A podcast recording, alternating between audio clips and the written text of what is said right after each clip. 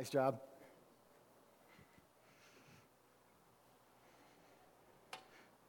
I like on these music stands up here, you don't know this, but they're actually labeled. This one's called the pastor stand. I suppose if you take the wrong one, the message is going to be really bad.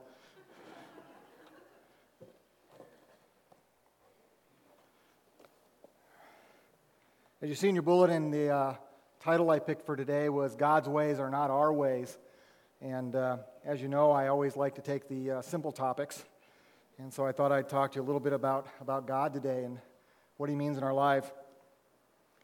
We start with a question Is it me, or is it, does it seem at Calvary that we have our fair share of people suffering from cancer, tumors, seizures, diabetes, organ transplant needs, emotional and mental conditions, hospitalizations, children with incredible medical needs, past physical and emotional abuse, deaths in the family, financial crisis, you name it, we got it. Every week I read the bulletin and I read the prayer list. I'm a little bit overwhelmed at just how much hurt we have in our church and among our friends and our family as people send out the requests that, that we go to God with these things. And I'll be honest, sometimes it doesn't seem fair, does it? We pray for little Anna, who's had brain surgery, what, four years old? 11, still a little child. We talk about a young mother recently who was taken too soon leaving a husband and a young child. There have been those suffering for cancer for years, and we watch them fight and we pray for them, and they fight and they fight and they fight, and at the end they succumb. And while we're excited for those who are healed, because there are plenty of that in our church, those healings can leave us even more confused, can't they?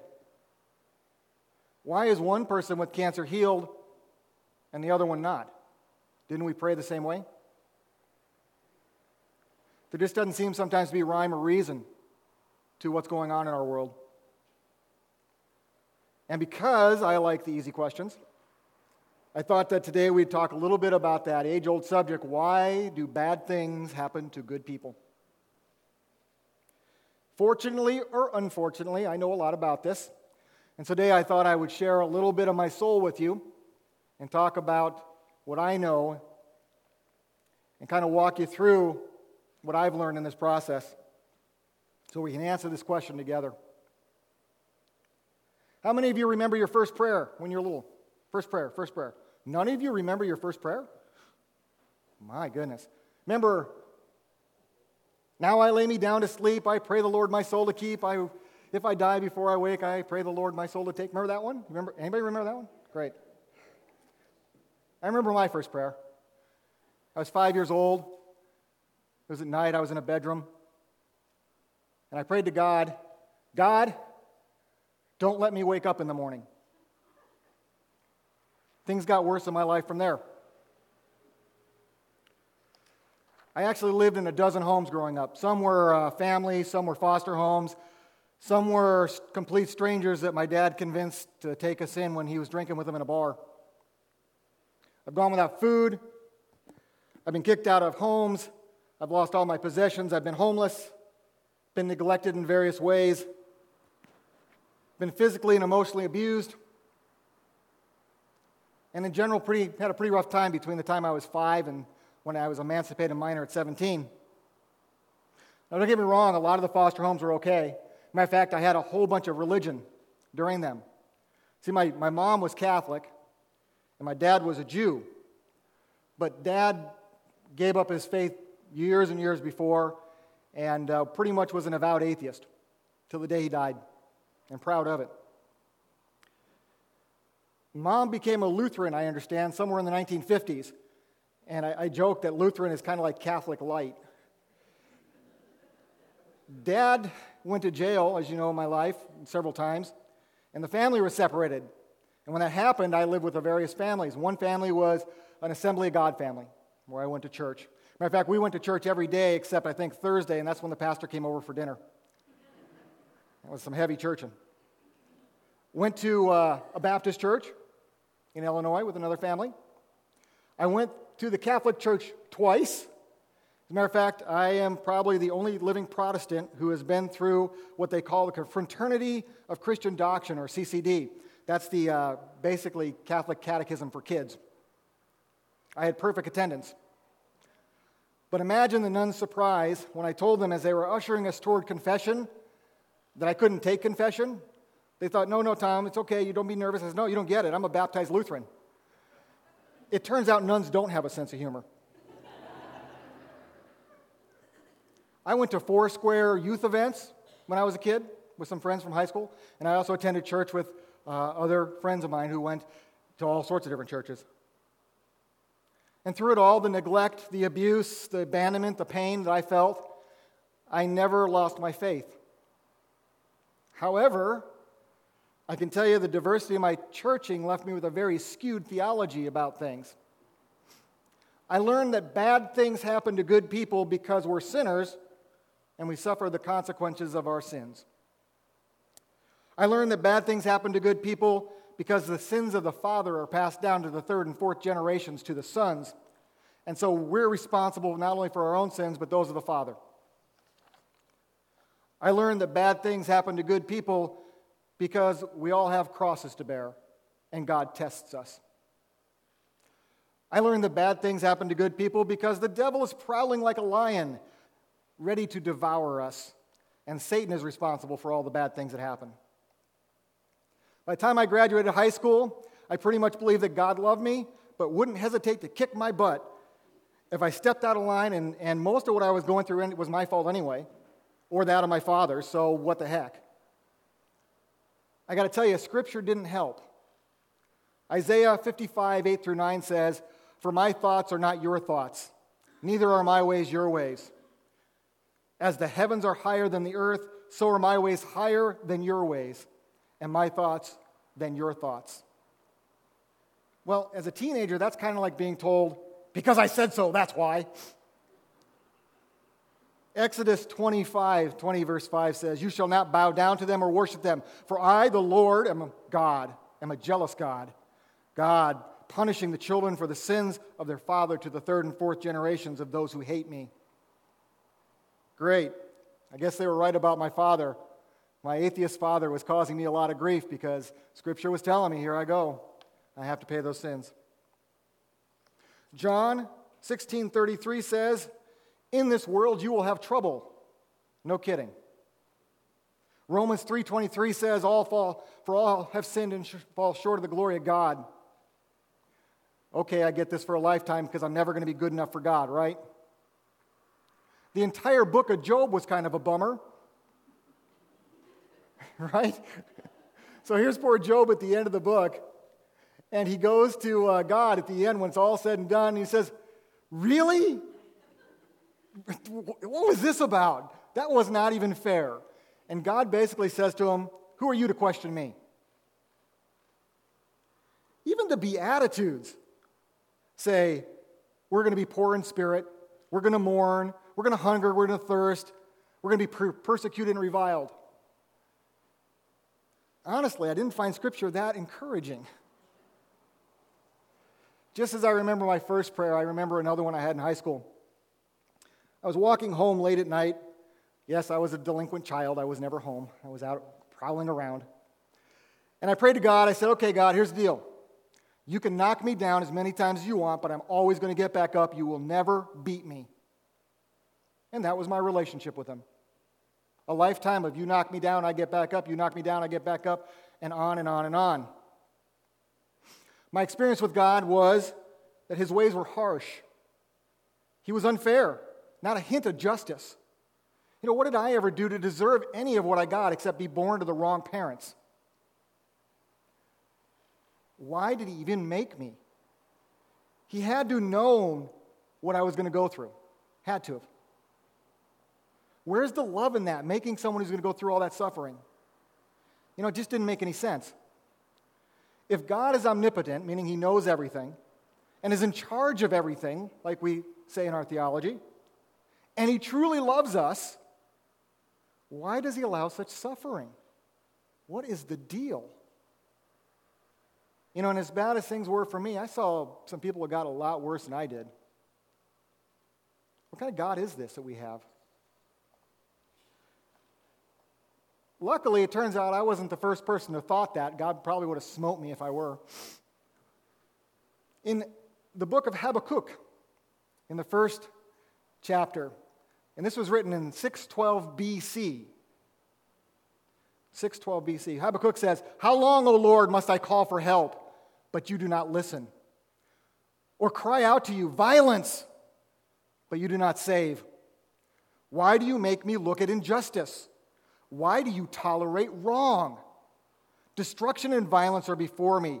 There is strife and conflict abounds. Therefore, the law is paralyzed, and justice never prevails. The wicked hem in the righteous, so that justice is perverted. Now, am I the only one here that's had that kind of life, that's thought those things? Anybody else ever thought maybe that some of this kind of is a, is a friction in your life? A couple weeks ago, I shared with you a guy named Pastor Francis Chan. And this was the guy that said that we as Christians like to submit God to our reason, meaning that when we believe God is being unreasonable, unfair, unjust, we pretty much think we're smarter than He is and go, ah, you know, God didn't really mean that. We actually think when that happens, when we see something that's unreasonable in our estimation, we actually think God is wrong. But as Christians, we're smart enough not to say that, right? We kind of frame it differently. We say, you know what? That part of the Bible is cultural. And it was meant for the Jews and those people of the first century. He really didn't mean it for us. Or we say something like, that was society back then, but it's the 21st century. We are so much more tolerant and Christ like that we would never put up with those injustices. That was, that was something different because we're, we're better. But in the end, it's true, we, we submit God to our reason, just like Pastor Chan said. See, I agree with Pastor Chan, but I think there is a more to it than that. Ever since we were in the Garden of Eden and we ate from that stupid tree, man has a need to know, to know why. Why? We need to know the reason for things around us. We need to understand in our own reasoning why God is who He is and does what He does. In part, it's part of who we are, it's our makeup. And I like to say that we're kind of like three year olds going around, but why? But why? But why? Now imagine, you know, you know three year olds drive you crazy when they do that to us. Imagine how a billion people feel to God. You know what's hard about this is it's hard to submit yourself to something you don't understand. And in our human nature, it's hard for us to submit ourselves to something with which we disagree. So, how do we reconcile this fact that God's ways are not our ways? How do we trust and love and obey and submit to a God whose ways seemingly allow so much suffering in the world? And honestly, whose promise of a future justice seems completely worthless as we watch the injustice perpetrated in our society and our world today? Like I said, I like the easy questions. To understand why God does this, we have to first understand why the God of the universe made all of us. We have to go back all the way to the Garden of Eden. Now, in fact, we have to go back before the Garden of Eden to something that took place in heaven, long before, or shortly before Adam and Eve ate from the tree. We don't know when this happened. They're thinking somewhere maybe around Genesis 2. But before Adam and Eve sinned, Lucifer, the archangel in heaven, sinned. In Isaiah 14, 12 through 14, God tells us this How you have fallen from heaven, morning star, son of the dawn. You have been cast down to earth, you who once laid the nations low. You said in your heart, I will ascend to the heavens. I will raise my throne above the stars of God. I will sit enthroned on the Mount of Assembly, on the utmost heights of Mount Zaphon. I will ascend above the tops of the clouds. I will make myself like the Most High. Lucifer was a bad monkey. There's another scene, though, in Ezekiel 28 12 through 17. Ezekiel describes Satan's fall this way You are the seal of perfection full of wisdom and perfect in beauty. You were in Eden, the garden of God. Every precious stone adorned you carnelian, chrysolite, emerald, topaz, onyx, jasper, lapis, lazuli, turquoise, and beryl. Your settings and mountings were made of gold. On the day you were created, you were prepared. You were anointed as the guardian cherub, the guardian angel. So, for so I ordained you. You were the, on the holy mount of God. You walked among the fiery stones. From that day that you were created, you were blameless in your ways, from the day you were created until wickedness was found in you. You were filled with violence, and you sinned. So I drove you in disgrace from the mount of God, and I expelled you, guardian cherub, from among the fiery stones. Your heart became proud on account of your beauty, and you corrupted your wisdom because of your splendor. So I threw you to earth. You know, theologically, we say that Adam and Eve was original sin. Ever heard that term, original sin? That's actually not right. The original sin was done by Lucifer in heaven. He was the first to rebel against God. And it was Satan later who tempts man to follow him into sin in the garden. So this is the question that always kind of I used to ask. If God knows everything, why did he make an angel who he knew would rebel? And why did he make man who he knew would follow Satan in the rebellion? It seems to me if you knew that they were both going to rebel, you'd go to plan B, right? That's what we would do. We would say, oh, that's a lousy plan. Let's go to plan B. But this question is the entire crux of our relationship with God and the beginning of our understanding of why bad things happen to good people. I want you to keep that question in mind. Why would God make an angel who rebelled and a man who would follow him in rebellion? I want you to keep that in mind. And I'm going to do a little exercise with you today. In a minute, I'm going to ask you to close your eyes, but please don't fall asleep. How many of you have heard the term free will? Oh, good, good, good. It's a little tricky, so I'm going to go through a couple pieces of it for you. I want you to close your eyes now, and I want you to think of someone you've had a relationship with family member, spouse, friend, whomever you want. Say amen when you've picked that person. Say amen when you pick that person. Thank you. Okay, now think about how that relationship works. Think about how you communicate together. Think about what the relationship is based on, the history you have with that person. Now do this. Think about how that relationship would work if the other person could not do anything, and I mean anything, without you saying it was okay to do. What if the other person did it to you? You couldn't do a thing. You couldn't even go to the restroom unless they said it was okay. Everything you did was controlled by the other person saying it was okay to do. I know, men, a lot like marriage, but go with me on this. What do you think would happen to a relationship like that? Well, we all know it wouldn't work, would it? A relationship in which somebody else is directing us or we're directing them and we're controlling them would not work, and here's why. It's not a relationship, folks, it's a dictatorship. It's about control, not love. Now, back to the question why would God make an angel and a man who he knew would rebel against him? Let me answer that by asking a question Do you think God created you to control you? Do you think Jesus Christ is a dictator? Nope. Nope.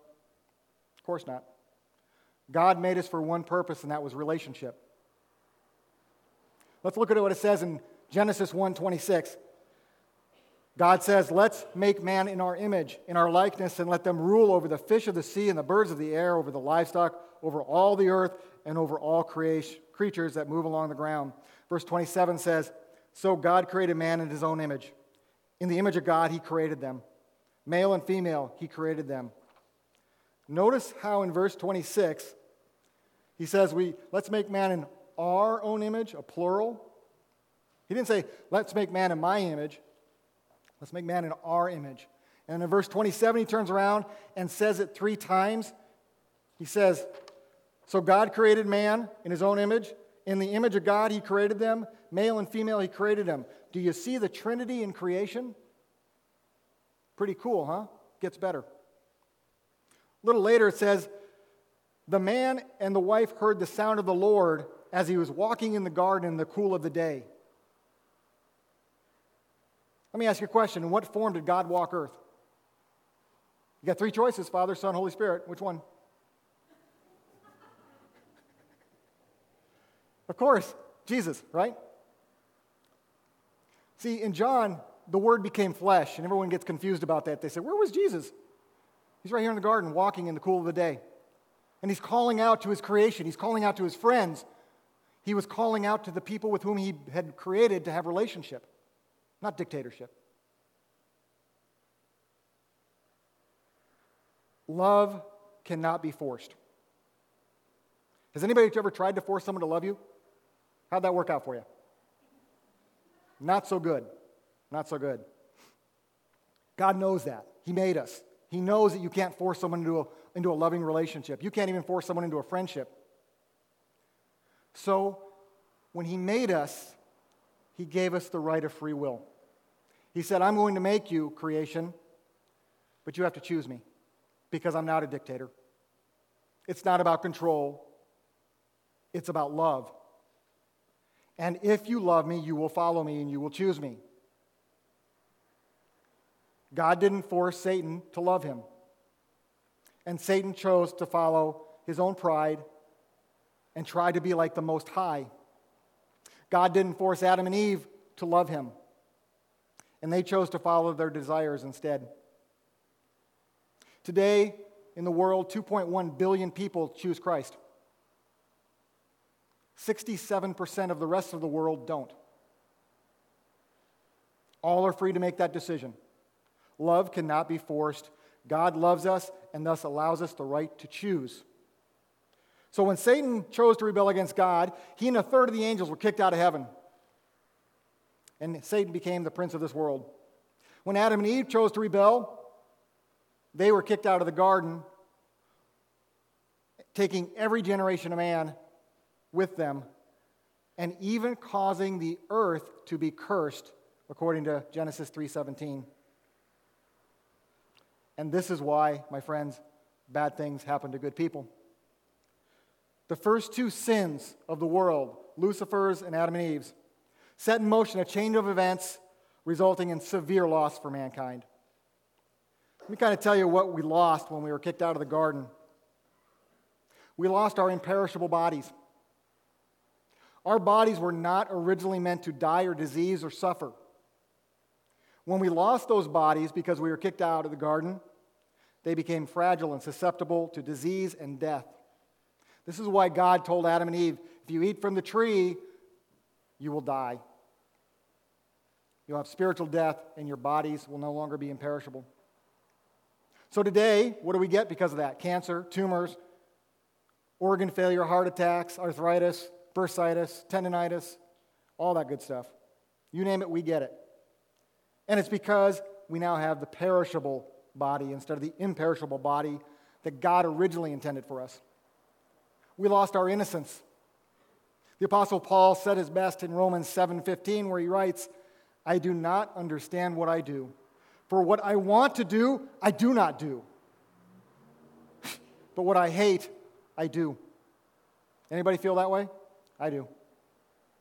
Because of the fall, we have a sin nature which causes us to do things against how God wants them done. Sometimes we only hurt ourselves. Sometimes we hurt others. And sometimes others hurt us. They hurt us physically, they hurt us emotionally. Because our sin nature is violent and not what God intended. It gives us our selfishness. It makes us prideful. It makes us rely on ourselves instead of God. It also causes us to make bad decisions, like drinking and driving, and then accidentally killing somebody. That's not of God. We make bad decisions. By losing our innocence, we've become a people who, like Paul, constantly battle the desires of the flesh. and our sin nature, and folks, we lose a lot. We lost a perfect earth. Sometimes people forget this part. Man didn't fall, creation fell. God declared his creation good. When Adam and Eve fell, he cursed the earth, which no longer would be perfect. Instead, we have earthquakes, tornadoes, hurricanes, tsunamis, floods, drought, fires, landslides, avalanches, volcanoes. The earth is out of balance. It's not like God created it because it was cursed. When we see a tsunami hit a Japan or an Indonesia, and we wonder what the heck is going on, why did hundreds of thousands of people die? It's because the earth is out of balance, it's cursed because of the fall. And we lost our perfect relationship. See, God's original intent for us was for us to live with Him and live with each other in absolute perfect love. That's why Jesus told us that the greatest commandment, and by the way, it was said in Deuteronomy and Exodus as well. We had to love our God with all our heart and all our soul and all our mind and all our strength, and love your neighbor as yourself. That small little thing that we kind of throw out there as Christians is why God made us to love Him with all our being and to love each other like we love ourselves. That was God's plan. And we messed it up. We lost it in the fall, and now we are a fallen people in a fallen earth with fallen bodies, with fallen angels all around us, whispering in our ears all the time, trying to get us to sin. Every day, bad things happen to good people, either because one of God's children sins or God's earthly creation becomes unbalanced.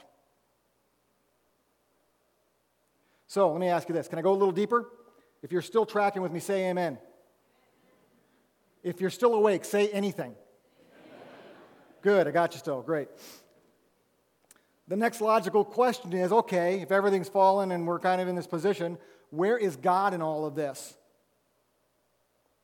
Does God intervene or is he just sitting back waiting for the time of Christ to return and make it all better? Let me make this more personal. Does God actually listen to your prayers and answer them? Yeah. Or is he just up there letting it kind of play itself out? Of course, he listens to our prayers, but let me, let me show you something here. In John 14, verses 13, 14, scripture says, And I will do whatever you ask in my name, so that the Father may be glorified in the Son. You may ask me for anything in my name, and I will do it. This is where we get that in Jesus' name at the end of our prayers, because he's telling us to ask in his name, right? Here's something that's interesting. He says he will do it, but there's a, there's a caveat here we kind of forget. Sometimes we say, well, I prayed in Jesus' name, it didn't happen. What's that about? He promised me in John. Let's look at verse 14. He says that, uh, and I will do whatever you ask in my name so that the Father is glorified in the Son. So there's the catch. Jesus will do anything we ask so long as the Father is glorified through him. Anyone remember how God is glorified? I'll give you a hint. It's in our purpose statement. Ba, ba, ba, ba, ba, ba, ba. No, none of you, okay? God is glorified when we do his will. When we do his will. So, how will Jesus glorify the Father? By doing his will. So, which of our requests is Jesus going to answer? Those that glorify the Father, meaning those that are in line with the will of the Father. Now, Jesus experienced some difficulty with that himself. In Mark 14 36, Jesus tells us that he prayed, Abba, Father, everything is possible for you. Take this cup from me. Yet not what I will, but what you will. See, Jesus was scared as his time was approaching, and he wanted God to relieve him of the incredible burden and pain that he was about to face. But as he prayed, and his will was, Take the cup, don't make me go through this.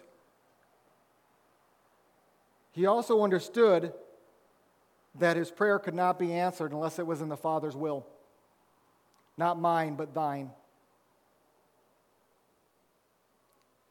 And just like Jesus going to the Father and submitting his will to the Father's will, that is what Jesus is saying to us. I will do anything you ask, but you need to submit your will to the Father's will. It's not about you. It's not about you. It's about glorifying the Father through the Son by doing his will.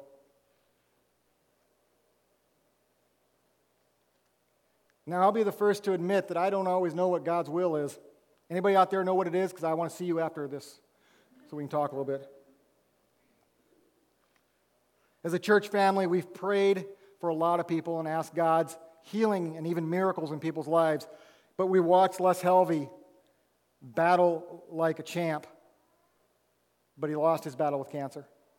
We saw Joanna's, Joanne's friend Cassie, this young mother, pass away, leaving a husband and a young son, and it went very quickly. We prayed unceasingly for Nancy Bledsoe. And during her years of suffering, years and years of suffering, she lost at the end. We asked God to heal those with emotional and mental conditions, yet we don't see much improvement sometimes. We pray for the victims of abuse, violence, and other evil acts. They still happen. And we even pray for changed hearts of those who commit these crimes but the crimes still get committed.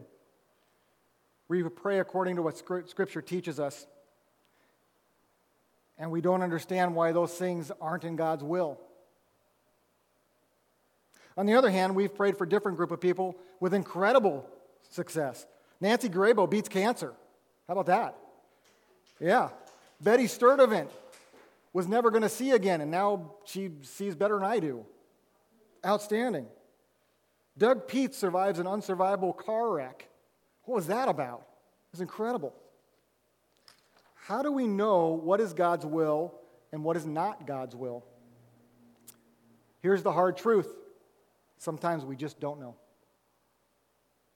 God's will in each of our lives is different, just as his plan for each one of you is different than his plan for me. Sometimes there's just no way to know what God has in store for each of us, which is why one person with cancer gets through it, and another, God has a different plan for. But here's what we do know our God is a God of redemption. In Romans chapter 8, 28, he tells us, And we know that in all things God works for the good of those who love him, who have been called according to his good purpose. When those bad things happen to us, and my friends, they're going to happen, we always have to remember that God can and will make good no matter how horrible things might seem. Here's something else we know we live in a fallen world, in fallen bodies, and we all need Jesus. We are all broken people. Not one of us is whole. If you are, come see me after this. We all need Jesus. And here's the remarkable thing on Communion Sunday we have to remember Jesus came to this earth, to this fallen place, to walk shoulder to shoulder with us so he could experience the same things that we experience, so that he could reclaim what was lost in the garden.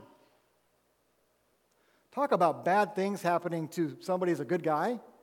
Here's what Jesus experienced He's a baby, and Herod decides to do infanticide because he's worried about this baby growing up and taking over his kingdom. So Jesus and his family have to escape to Egypt.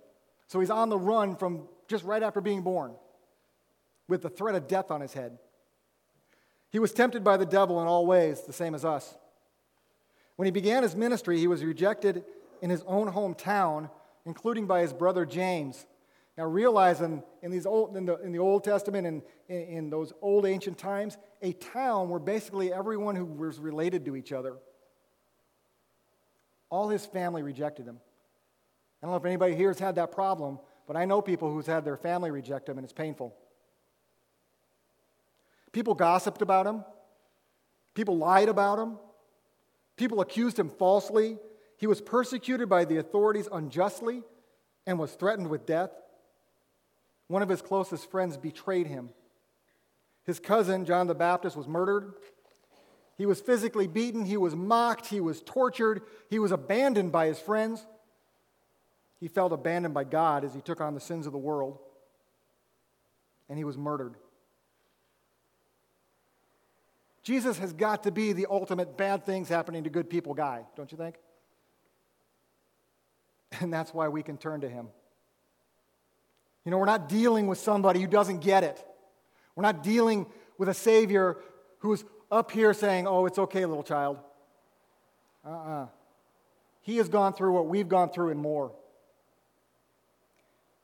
He has felt the pain we feel. He has come face to face with the realities that we face every day the injustice, the pain, the abuse. He knows because he lived it and he died for it. You know, Paul says in 2 Corinthians 8 9, we are hard pressed on every side, but not crushed, perplexed, but not in despair, persecuted, but not abandoned, struck down, but not destroyed.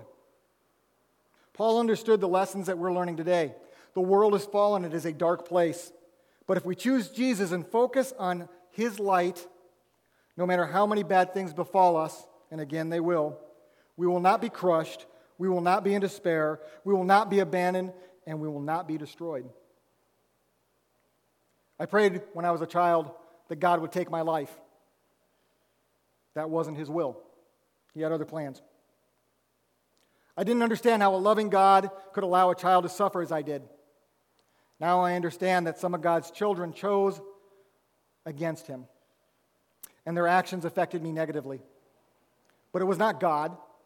He wasn't doing this to me. And during those times of abuse and suffering, God never stopped loving me, and He never abandoned me. I really did believe that God was punishing the son for the sins of the father. My father had tremendous sins, and I figured it would be just right for them to spill over because there were so many. Now I understand that God wasn't punishing me at all. I was not suffering due to, another, to, the, other, to the other sin nature. I was, I was suffering because the other sin nature. He was doing things that was causing me harm. But I wasn't suffering because God said I owed a debt to a, few, a, a past generation.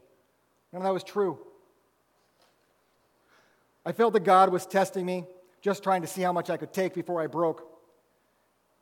I know now instead that God was crying from the heavens, asking me to accept His love and grace. I suffered in this life, more than some, less than others.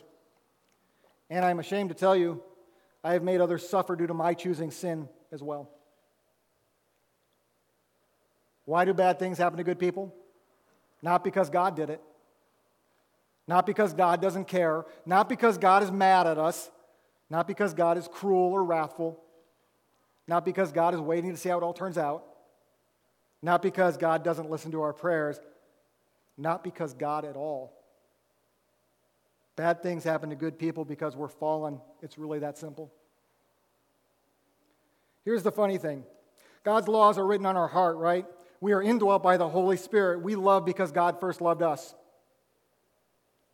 God actually wants the same thing we do. You know why? Because He's the one that put it in our hearts. We cry out for justice because that's what God wants. We cry out for peace because that's what God wants. We cry out that we can love each other because that's what God wants. But because of this fall, we can't quite get there yet. Unfortunately, God's ways, God's ways are not our ways.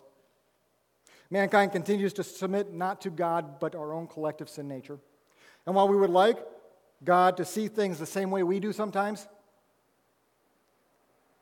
really it's us being unreasonable, not God. This world can be brutal, but you know, we can do everything through Christ who strengthens us. So, how then shall we live? If we live in a fallen world and all this stuff is around us, how then shall we live as Christians? Hebrews 11 shows us the way.